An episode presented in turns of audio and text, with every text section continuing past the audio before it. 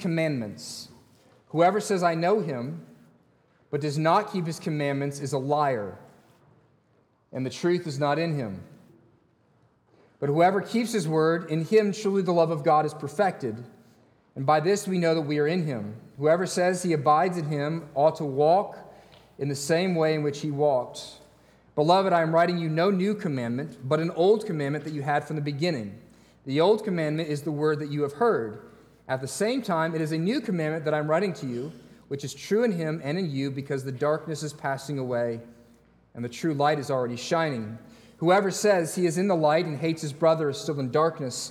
Whoever loves his brother abides in the light, and in him there is no cause for stumbling. But whoever hates his brother is in the darkness and walks in the darkness and does not know where he is going because the darkness has blinded his eyes. The word of the Lord. Praise be to God. Um, in the Christian life, assurance, uh, knowing you know God, there's, I'm not sure there's anything more important than that. And by that I mean not just knowing facts about God. And by that I don't just mean simply mean you know the doctrine about God, but that you have fellowship, intimate fellowship and experience with the God who created you, who sent his son to die for you. He is invisible, and yet he's made himself known. And so the most important thing is for you to know you have known him. This particularly matters in regards, I think, at the places of your life where you hit adversity. Because one of the challenges of the Christian life is we know we're still sinners. We know we, we still rebel against God at various points. And so, one of the challenges is to, to, to look, and we, when, when God allows adversity to enter our lives, one of the questions that we ask is this Is God mad at me? Is God really for me? Or we look at our lives and we go, Do I really know God? In the midst of this, am I, are His promises really true for me? All those wonderful promises of the gospel, is that for me in the midst of this suffering? A couple years ago, there was um, a well known blog. Um, I've, I've mentioned this woman a couple of times, but her name was Kara Tippett. She was a woman in our denomination. She and her husband, they had four kids. They were planting a church in Colorado. Jim Whittle, who actually comes and preaches here occasionally, did their evaluation a number of years ago when they were prepping to be church planters. But soon after they had gone to uh, plant the church, uh, she was found to have cancer. And over the course of the years while they were planting this church and while they were raising their four children, she uh, fought with cancer in and out, in and out of treatment. Three times the cancer came back. And over the course of that time, she became very well known uh, because of this blog and the faithfulness she displayed and in, many ways displaying for the world the pain, the suffering that she was ongoing, but the way in which she was crying out to the Lord in the midst of it. In fact, she had many famous bloggers. What's the, the Fixer Upper family?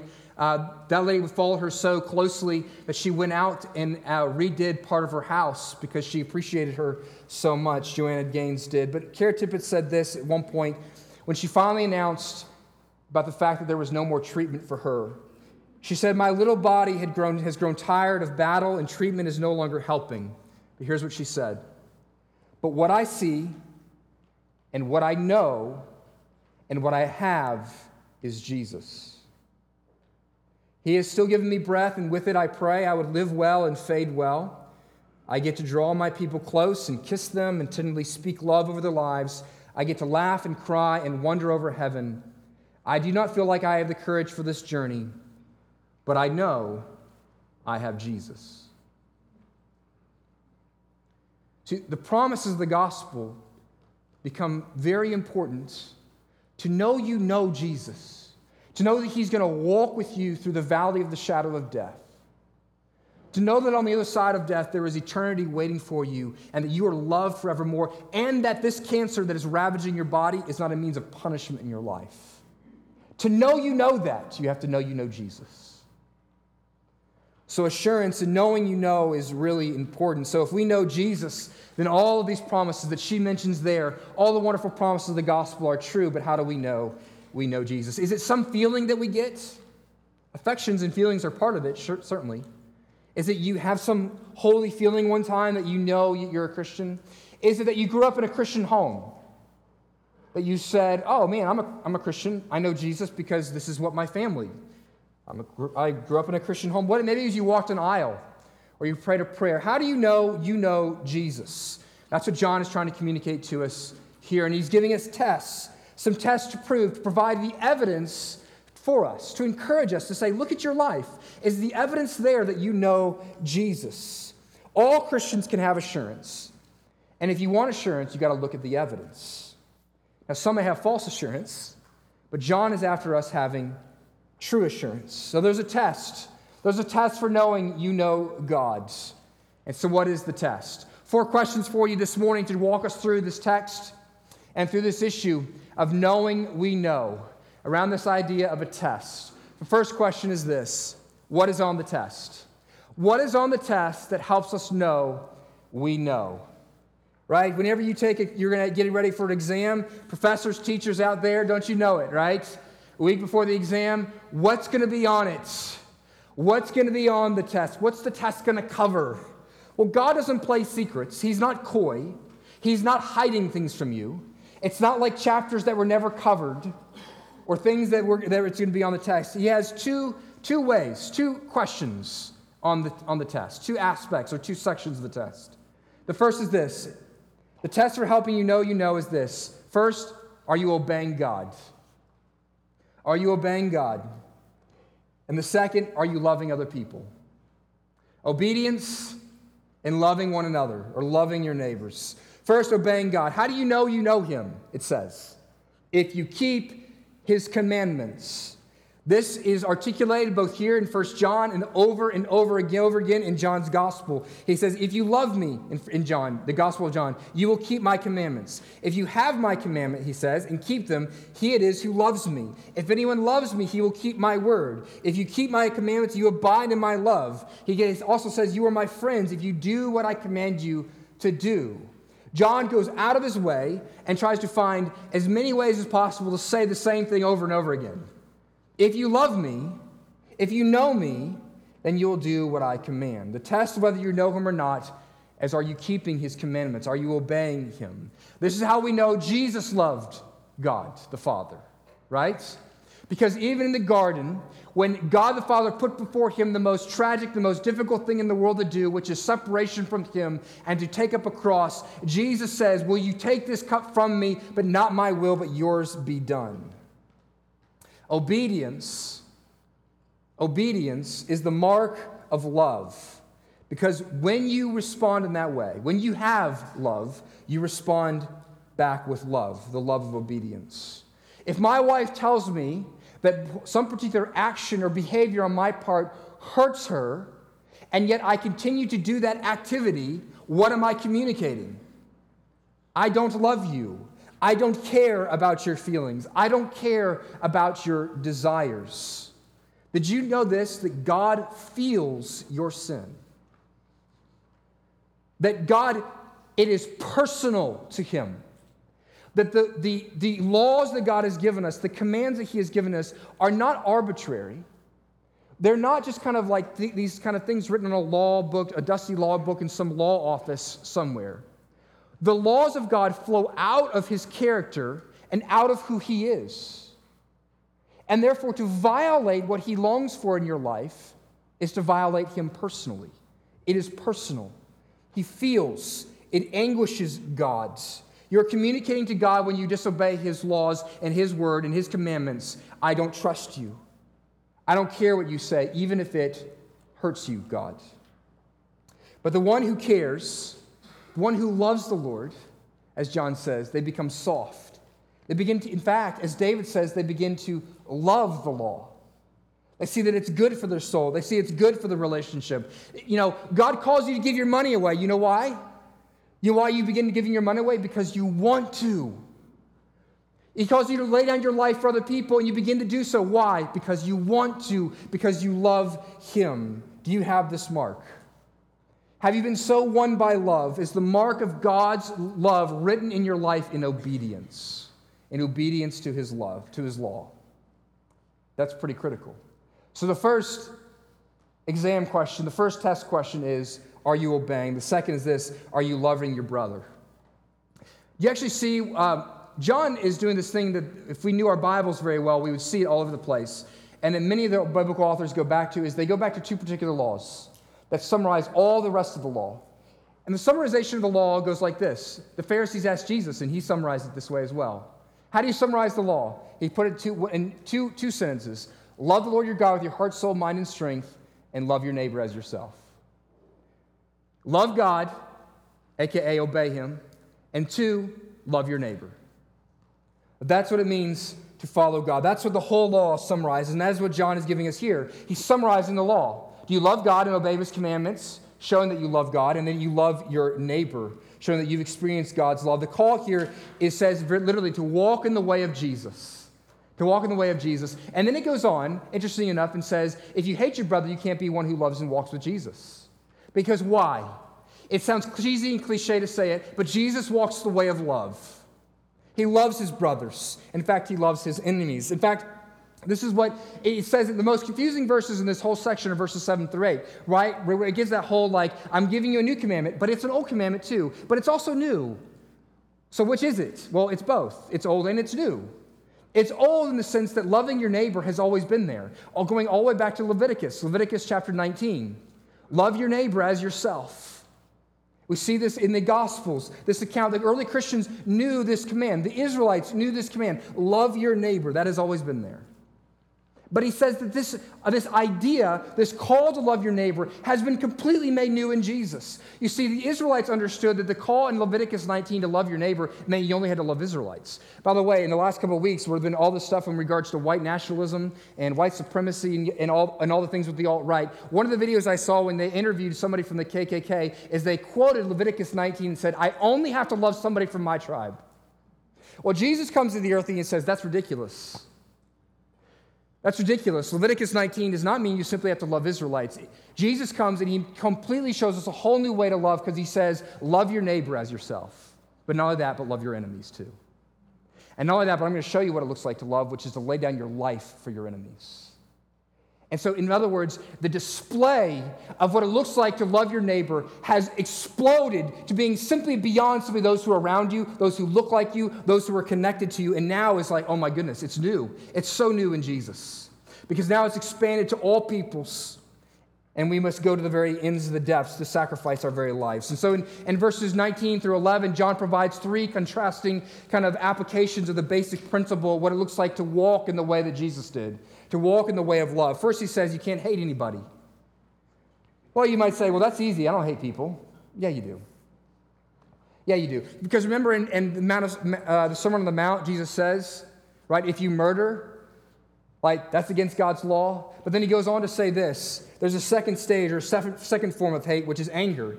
And what he's talking about here is that hate can mean that you actually try to take someone's life. That's, yeah, that's pretty clear. That's pretty hateful. But he's also saying that when you want something bad to happen to somebody, that's hate as well. When you're so angry that you want something disastrous to happen to them, that at the heart, your anger at the, has at its very heart the same heart that the murderer has at his heart. It begins there, a heart of anger. Then he goes on, the third form of hate is to say raka to somebody. That's a word that obviously we're not very familiar with. That's an Arabic Aramaic word, but literally it means you're a nobody. In other words, the third form of hate, in, in one, almost, you know, I might say the, the worst form of hate, the most insidious, it hides itself the best, is indifference. It's to say, I simply just don't care. It's an incredible, insidious form, is to say, I simply don't care about your life. So, one is to say, I want to take your life. Two is I want something bad to happen, about, happen to your life. But the, the quietest, most insidious form of hate is I simply just don't care about your life. I'm indifferent to whether you exist or not.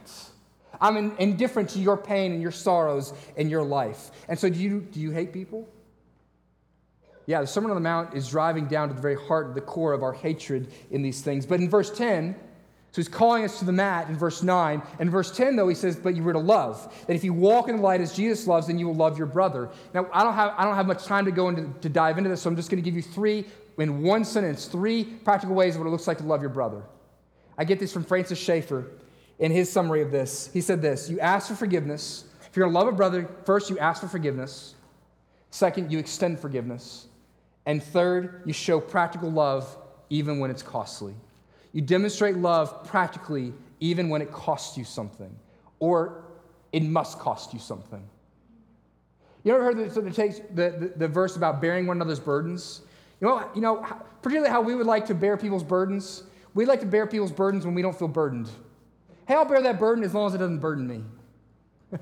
but isn't that the whole point of bearing someone's burdens? Because you take the weight that is in their life and you say, I will carry that weight. And that's what it says. To practically love someone is to love them to the point of costing you something. And this is why uh, Jesus outlines it in 1 John 3:16. We know love by this, that he laid down his life for us. So we ought to lay our lives down for our brothers. So are you loving your brothers? Loving your sisters, loving your neighbor? To walk as Jesus walks, is that how you walk? We do see examples of this, unbelievable examples of this in the Christian life. A couple of years ago, right? A man walked in with utter hatred in his heart, and he was welcomed into a church in Charleston. They welcomed him in to a Bible study, they cared for him, but by the end of that meeting, he walked out with nine of them dead. And how was the response? The response is unbelievable, though, right? And the face of hatred is what? To love your neighbor, to love your enemy. Because those families respond, they go to the first hearing, what do they say? We forgive you. We forgive you. That is the call that is the call of loving your brother, to love your enemy, to love your neighbor. This is not something that is within the heart of man. Do you understand that, right? Every other law of every other nation has been pretty much this eye for eye, tooth for tooth, hand for hand. You do this to me, I do that to you. That's not forgiveness, that's retribution. But we say, forgive you. Why? Because we've been forgiven. The, the, means by which you show that you've understood God's love for you is you love other people. You forgive other people. True believers who've truly experienced the love of God will extend that love to other people. Some of you have, have loved this show. I love the show. Sherlock uh, series on BBC. I think it's, in its, it's gone four or five seasons now. But there's this great account in the fourth season uh, in which Sherlock, his, his life gets saved someone jumps in front of a bullet for him. And he's, he, he doesn't know how to handle this. The idea that someone would, would lay down their life for him, and he's wrestling with this to the point that it sends him into this kind of deep and dark depression. And his friends go to speak to him about this, and he's trying to, to egg him out of this. And he's talking through the process of, of the weight of this, of someone dying for him. And he says this In saving my life, the woman who died for me, she conferred a value on my life. And it is a currency I do not know how to respond to is a currency. She laid value upon my life. Someone laid down their life for me. I don't know how to, I don't know how to respond to that. It is confounding. When someone lays down their life for you, it compels you, and you go, oh my goodness, this blows the categories of how I'm supposed to love. And Jesus has blown the categories. When he comes and lays down his life for us. So here's the call, very practically speaking, we're pushing community groups, right? right? All throughout the New Testament, God, the various gospel writers will say, hey, love is Jesus loved. And so here's how you do it you get in community with other people and you love one another. You admonish one another. You care for one another. You go out, out into the community together and you bring in the brokenhearted and you love and care for them. And so the two questions on the test are you obeying God? And are you loving your neighbors? Yikes, right? I, I think it might be an essay exam. I mean, this isn't multiple choice, right? This isn't, well, I've, it's got to be that one. You can't Christmas tree this one. The Scantron is no good. It is not that easy, right? It is, it is weighty. It's crushing in many ways. To love like this, to obey in such a way that it connects with the love that has been shown me. So that's the test. How are you doing on the test? John's actually calling you and I, I don't want to move from this too quickly, but he is actually calling you to examine your life. To say, do I love like this? Am I obedient in the way that God has called me to be obedient? Are you willing to take the test? Are you willing to evaluate your life? That's the first question. Second question why do we even have tests? Emperor's New Groove is one of my favorite movies. I love watching Emperor's New Groove. And the thing that it just cracks me up, I mean, I've probably seen it 30 times by now. And I, have introduced it to my kids, and it's great. I'll sit there, and they watch it almost all the time on vacations. And I'll be sitting in the front seat. I can't see it, but I just hear all the quotes, and I'm like swerving all over the road because I think it's so funny. But there's this great line. But There's this one particular place where they're, they're going to take this, like, this train of some sort down to a, a dungeon. And there's two levers that are in this room where they enter onto the train to go down to the kind of this, this, this dungeon that they're going to get into, and they always grab the wrong lever. And the wrong lever is a trap door in which they drop down into a crocodile infested kind of swamp. And every time they come out kicking a crocodile, and they say, Why do we even have that lever? Why do we even have the tests? Why has God given us these tests? I thought this was all of grace. Why do we have to have these questions? I thought Jesus passed the test for me. He did. He did. So why do I have the test? Well, the answer to that is this is because tests reveal. Tests reveal. What John wants us to do is he wants us to move towards assurance and he wants to reveal what is there, what is hopefully there. There are assessments to help us discern the truth. You claim to know God. You claim to know God. To have intimate fellowship with God. That's a big claim, right? If I were to walk in here this morning, I would say, Yeah, I know the president. You'd be like, Prove it. Prove it. You, you're so much greater than the president. You claim to know God. And so the question is going to be you got to show us. What's the evidence of that? Show us. You, you, someone walking here, like your, your, your kid says, I'm really good at math. You want to go, oh, yeah? I've seen your test scores. it ain't so good. It ain't proving it so well, right? This is your baby. You got to pay up. Oh, there's a test for that. Praise the Lord, right? I want to know if this is actually my kid. LaVar Ball a couple months ago said he's the, he's the father of a new NBA superstar, and he said, I could beat Michael Jordan. You want to go, uh, you might want to need to, we, we might need to see that. You got to prove, show some evidence that you're really that good. It, it, this happens in war all the time, that this, there, there needs to be evidence about whose side you're on. I lived in Bosnia for a year where the Yugoslavian conflict occurred in the early part of the, the 90s when Yugoslavia was breaking up. And one of the main ways in which they would know the difference as to whether you're a Serb or a Bosniak, because they look exactly the same, and there's no really difference. They'd been living together for 100 years, they'd intermarried and all this kind of stuff. And so, it, but the difference was in their dialect slightly. And the way they would know is how you pronounce milk. A Serb, a Serb would pronounce milk this way, mleko.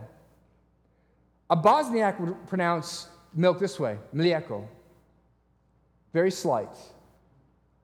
It's kind of like how do you how do you say hey? You say hey. it's a little bit more obvious here, right? Be like, that's a Yankee. Shoot him. All right. but there was a test to know you were on our sides. So tests reveal, but the question is, what do they reveal? They reveal that you know God. They reveal that the, the evidence, it provides the evidence that your claim is true. But I want to address an issue here that, that gets under our discomfort. Because we ask, we ask the question, why do we even have tests? Why, why, why do we have to have, like, I, this is all grace? I, I feel like we're going to get on a slippery slope to legalism. And in fact, brothers and sisters, there is in the church today, and there has been historically such a strong desire, and this is a wonderful desire, to so wonderfully and clearly express the truth about the grace of God that there is nothing you can do to make God love you more or less. And that is true, amen. But there is within that, there is a desire, there is a false assumption that there, therefore, is nothing left for you to do in your Christian life.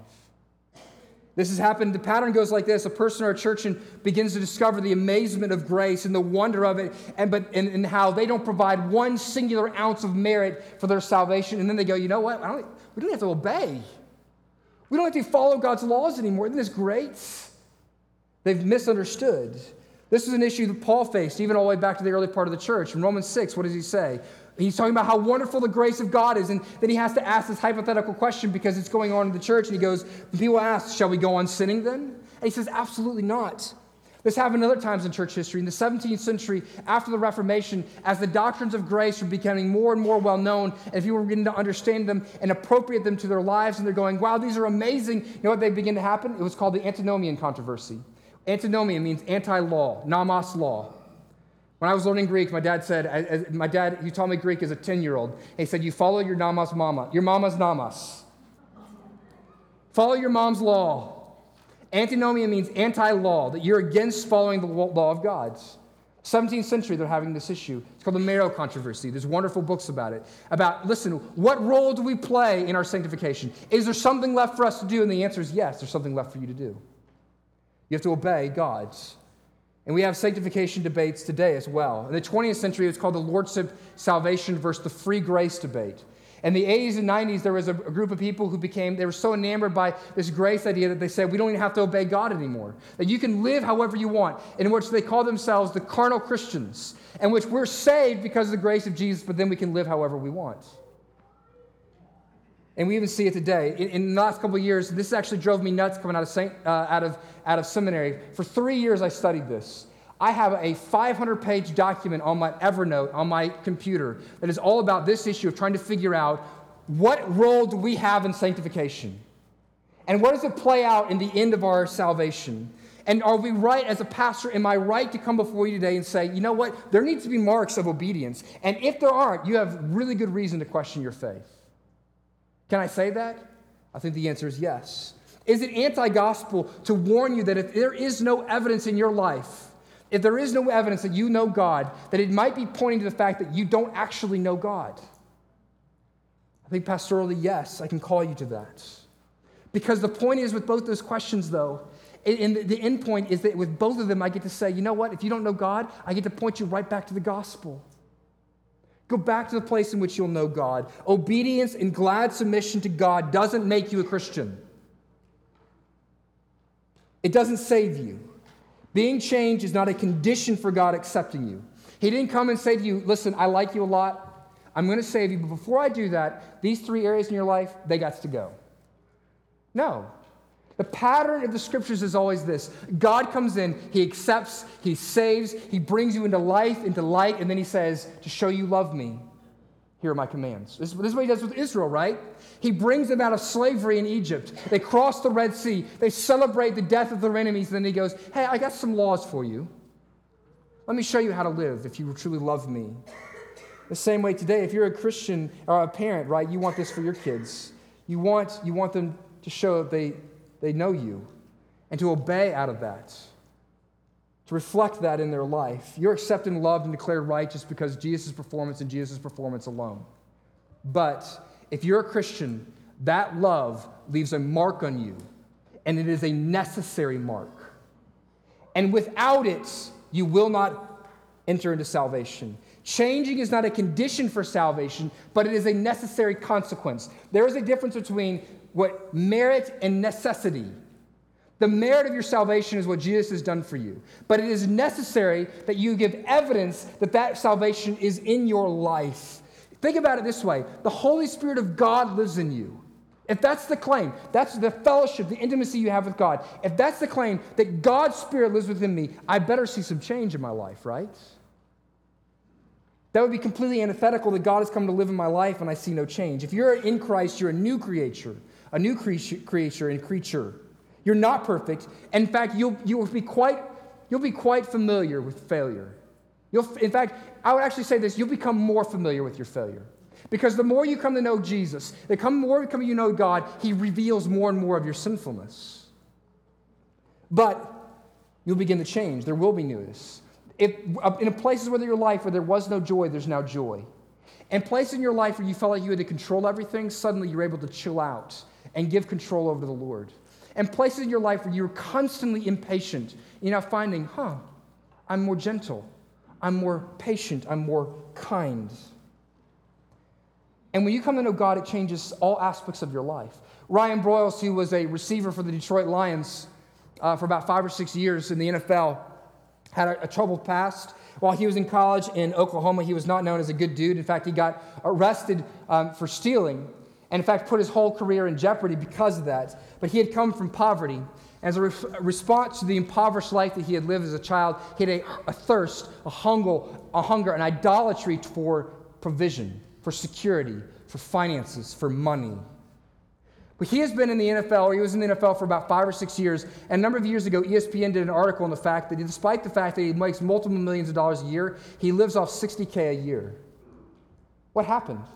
Someone who was so obsessed with providing for himself that he would actually put his whole career in danger to steal is now somebody, despite making millions, he only lives off of 60,000. Some of you can't even do that. And you only make 40,000.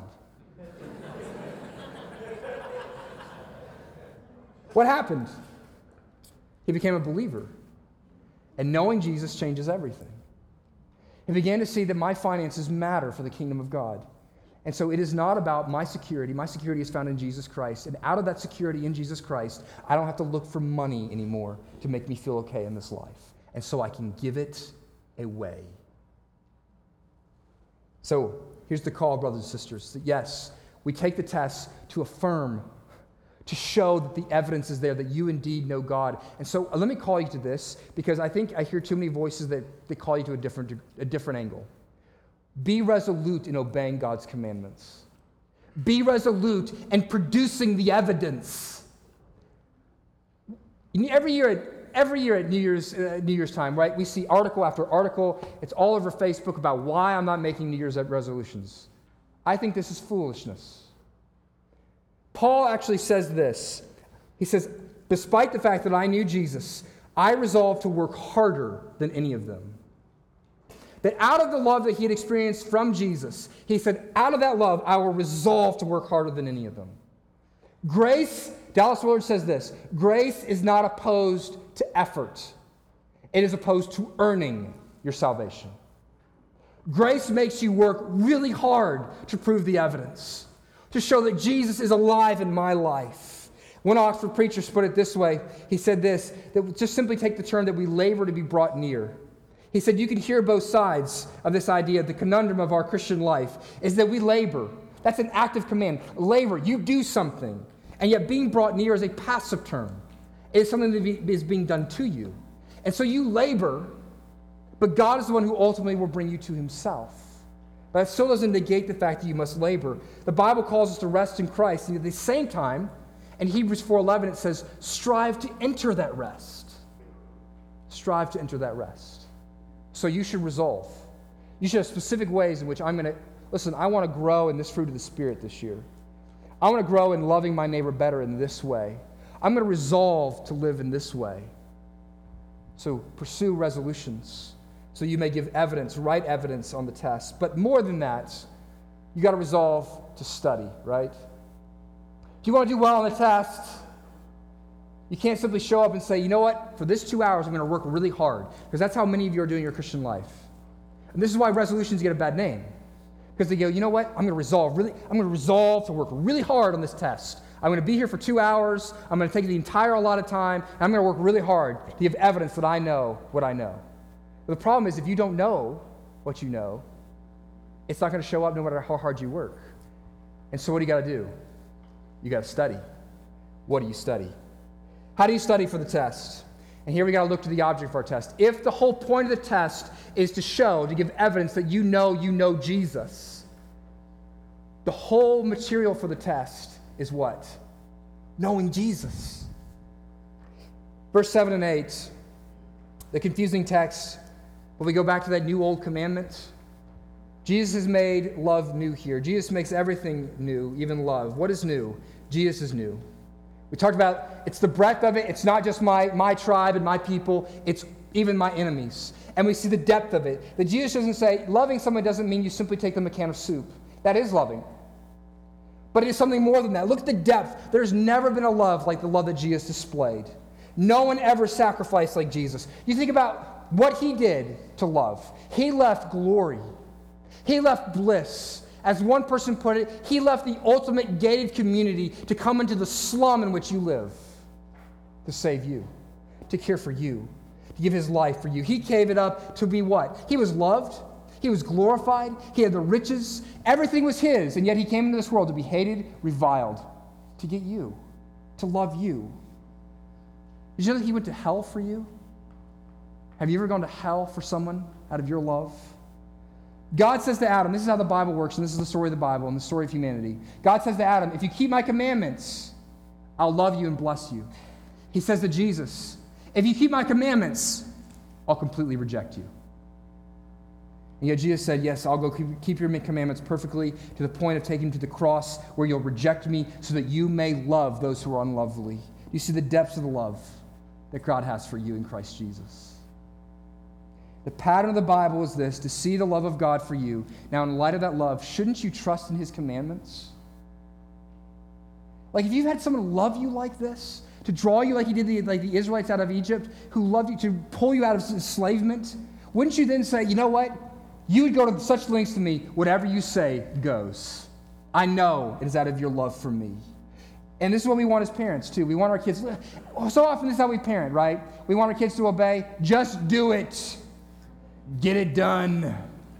Now, listen, that has, sometimes that's the, how it goes.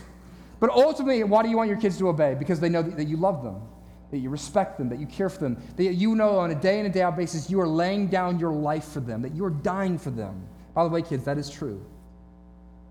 That is true. I was fit when I became a parent.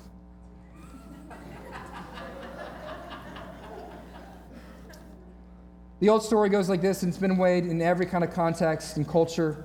There's a Middle Eastern version of it, there's a European version of it, there's an American version of it. Here's how the story goes. We'll give the American version.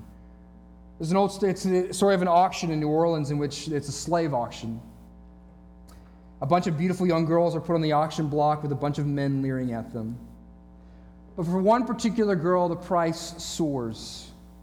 Not because she's going to be such a great source of labor. No, the intentions here are even worse than slave labor. They're far more tawdry. The bidding of this young girl goes higher and higher, and finally, one man prevails and he pays the price. But when he comes to retrieve her, he pays the price. She says to him, You can't buy me. She spits on him and says, You don't own me. I am not yours. I'm not going to do what you want me to do, and I'm not going to go where you want me to go. To which he says, I did not buy you to use you in that way. I bought you to set you free. You're free to go. And to that she looked at him and said, Well, then, I'll go anywhere you want me to go. You know, there's a story in the Bible that goes the same way. It's called the story of Hosea and Gomer. There's something about, about encountering the love of Jesus, the fact that he would come and he would ransom his life for you, that you would say, I'm not going to spit on you anymore. You've shown your love for me. You have set me free. And so, brothers and sisters, very clearly, we talked about spending time in God's words. Don't spend time in God's word to check something off the spiritual box. Check, spend time in God's Word because you long to know the lover of your soul. Heard this illustration of a pastor who's at a wedding. Us pastors, we get to go to a lot of weddings, and we hear some awful toasts. I mean, just, I mean, just awful. We're so vapid. But this is a good one. The best man was giving a toast, and he toasted the groom who was his brother. And everyone got quiet when he came to these words he said it in front of everybody It is no secret to anyone here that I have never liked you. All of our lives, we have fought and argued and have been like oil and water, and we are still so very different. But I have grown to love the person you have become since the day you have met her. The more you are with her, the more I am drawn to you. The more you are with her, the more I want to be around you. The more you are with her, the more I see the best version of yourself. And that's the reality of it. The more you're with Jesus, it changes you. The more you know His love for you, you become secure. You become kind. You become beautiful. You become more lovey, loving and lovely. You become the you that God created you to be. So when you experience the love of God in that way, it changes you. That's how you study for the test. To know the love of God for you. One last question, and we'll come to a close. How do you respond to the results? How do you respond to the results of the test? Now, a bit, quick, quick bit of clarification, because here's where the, the whole kind of uh, illustration runs down. There's not, we don't, we're not going to get to the end of our lives and there's going to be one, one test that we're all preparing for. The reality is, is what we're thinking about John's giving us here is it's, it's not study for three days straight and then take the exam. This is an ongoing test and an ongoing studying. This is what the Christian life is. The whole imagery has its limitations because we are always studying for this test. We are always taking the test. We're always showing do we know God? Do we love Him? By the way, God has given us to this in the rhythm of the church. You know what it's called? It's called the Lord's Supper. Because whenever we take the Lord's Supper, what are we called to do? We're called to look at what God would do for us. And as we come to His love, to evaluate our lives and go, Am I repentant of my sins? Do I need to repent of something as I come to the table? Do I love people well? Do I have something against somebody? Does somebody have something against me? This is, this, this is actually in the Bible. This whole like, go and make sure your brother has nothing against you before you come to the table. And this is the idea That you would show that, I mean, I'm obeying God's commandments and I'm repenting when I don't, and I'm loving my brother and I'm repenting when I'm not doing that well, so that when I come to the table, come to the table, I can know God better. I can know God better. It's great questions to ask. John's goal is that you would pass the test, by the way.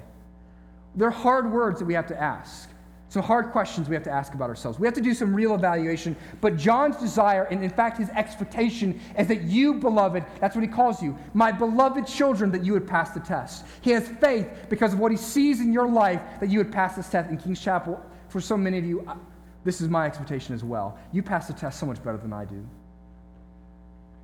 I get it from proclaim the knowledge of God, but you know it so much better, I think the way you live out your lives. And so, brothers and sisters, don't be afraid to say, Praise be to Jesus, I have passed the test today. That God is at work within me. You should be encouraged. And by the way, this is another reason to be in community groups because you should find someone in your life who knows you so well that they would actually tell you that. In the church, we all seem to have this gift, or think we have this gift the gift of telling someone what we think is wrong with them. By the way, this gift is never mentioned in the Bible. It's not a gift that is spirit given, it is a gift that is, comes naturally to you. It's called selfishness and self righteousness. The gift that we seem to, to lack is the gift of encouragement. To come up to somebody and say, Brother, you used to be like this, and I see this change in you. Man, the last couple of years, my wife has done this. I mean, it, it, you oh, know, by the way, it should be your spouse more than anybody. Spouses, husband, you know what spiritual leadership is? It is to say these words Honey, I see this going on in your life. Son, I see this going on in your life. Which there was, it's an old counselor who used to say, look, it, it, out of a, a, quotient of, of 10, let's say, out of 10 times, that one time you should critique and nine times you should encourage. Right? I feel that as a pastor, right? I can have 100 people tell me that was the greatest sermon I've ever heard. The one person who says that was the most, that was just pitiful. A pitiful. I, I ain't remembering anything from the other hundreds. Right? And you're the same way. So, husbands and wives, and my wife has done this so well for me. Three years ago, my life was crumbling. Like, literally inside, I was, I was falling apart. I was impatient. I was angry. I was yelling at my kids. If I was, a, if I was awake, I would take multiple naps a day on my day off because I was crushed inside constantly. I was so impatient. I was not the man that I wanted to be, and I was not a good father. And so the last couple years have been a, a, an issue of healing, and my wife has been so good along the journey to say, you know what? And she's specific that she'll say, you know what, you used to have done this, and now you do this. Man, do you even know people well enough that they could speak into your life that way? This is why you got to be in community, brothers and sisters. So that's one group. You should be encouraged, brothers, sisters. I hope you pass the test. That you might say, man, there's a lot of sin there, but my goodness, I'm seeing the Spirit's work in my life in this way, and this way, and this way. But there's three other groups I want to talk to you this morning as we close. There are three groups here today. There are those who do not pass the test, and rightly so. There is no evidence in their life that they know God, and they're not showing it. There's a second group, is that there's those who think that they passed the test, but have no business thinking they passed the test. And the third group are those who think they haven't passed the test because they have an insecure, overly sensitive spirit, but indeed their lives display the fruits of the Spirit. Let me speak to each of those real briefly. I want to point you each to the same object if that is the place, one of those places, or you're in one of those three places, let me point you to the object. You got to go study the object of the test. You got to get to know God better. Listen, yes, you should make resolutions. You got to work hard, but the thing that you most got to work hard at is getting to know your God better. And so, the stu- so uh, here's what I call you to do to the one who is so reminded in their, your evaluation of your life, and you'd say, you know what? I don't know God, and my life shows it. I live selfishly. I don't love others. I have shown no care to obey God's word. Here's what I would say to you Would you come to the feet of Jesus, who beckons you to himself for the first time, and cry out for his love? And say, Look at the way I've lived my whole life. Would you forgive me? And guess what? He promises to forgive him. If you, he promises that if you confess your sins, he is faithful and just right? That's where we began a couple weeks ago. So, those of you, you've never come. To those of you who think you passed the test, but everybody else around you seems to be telling you that you ain't passing no test. This is the person who is hard hearted, who's self righteous, who thinks a religious experience or two has given them access to God, who doesn't care for the things of God, who looks out only for themselves, who doesn't love the unlovely, who doesn't love other people, who doesn't seem to care about the things that God cares about, that doesn't hate the things that God hates, to you, I would say you're a liar. And you need to speak hard truths to your life and allow other people, and let me speak hard truth to your life. My call to you is still to look, though, to the awesome love of God because God's love is terrifying. You ever been in the presence of somebody so lovely and so beautiful you quaked? That's the experience of unholy people who are suddenly faced with the holy love of God, with the beauty of who He is. And so, yes, the call to you is actually get to know God better because you're thinking, listen, my life lives up pretty good. Ah, the standard is God's love, and I'm loving pretty good. I'd say you should take another gander.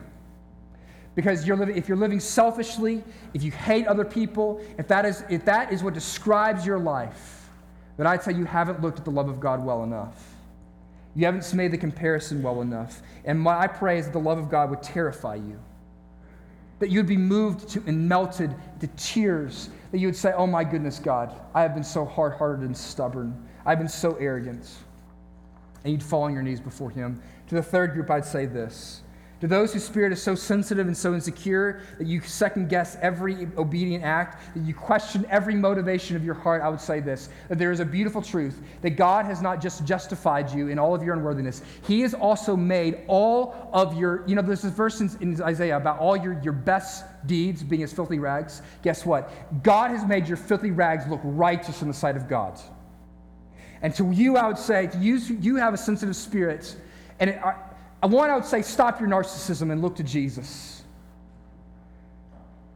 But the second thing I would say this is that there is therefore now no condemnation for those who are in Christ Jesus. You didn't make yourself a Christian. You didn't warm your heart. He found you. He claimed you. He adopted you, and He will never let you go. You will not fall away. Why? Because He will hold on to you. And that is the truth of the gospel. He may let you wander so that once again he may beckon you to himself and you may experience his forgiveness and love. But he says, You're a sheep, and I'm the shepherd. And you might say, Listen, I'm a really bad sheep. You're right. You're a terrible sheep. You're an awful sheep. You're a disgusting, dirty sheep. But look around you, you're surrounded by them. And God is a good shepherd who comes to find the sheep who are so prone to wander, prone to wander, right? Lord, we feel it. And God is the shepherd whose grafts we cannot outrun. And so, brother and sister, I would say, stop, stop your navel gazing for a second and look to King Jesus, the one who has died for your sins, the Father who loves you and cares for you. With that, let's close. Gracious Heavenly Father, we thank you that, that Lord, it, the truth is that um, all of us, all of us failed the test in some way, shape, or form. There, we fall short of the glory of God. That's the standard. But Lord, we thank you that where we were once zeros, in Christ Jesus we are 100s. That, Lord, that objectively before you we are made new and made right and we are righteous. And Lord, what we cry out to you, Lord, that that truth would be driven into our hearts, the, the amazement of the love that you would pour out on our behalf would drive us to obedience. That it would compel us, that it would motivate us, that it would empower us to seek to obey you, to love one another. So, gracious Heavenly Father, I pray that we would see our sin as it really is. May our sin be great, God, in our eyes, but may the grace of Jesus be greater. We ask in the name of your Son, we pray all these things. Amen.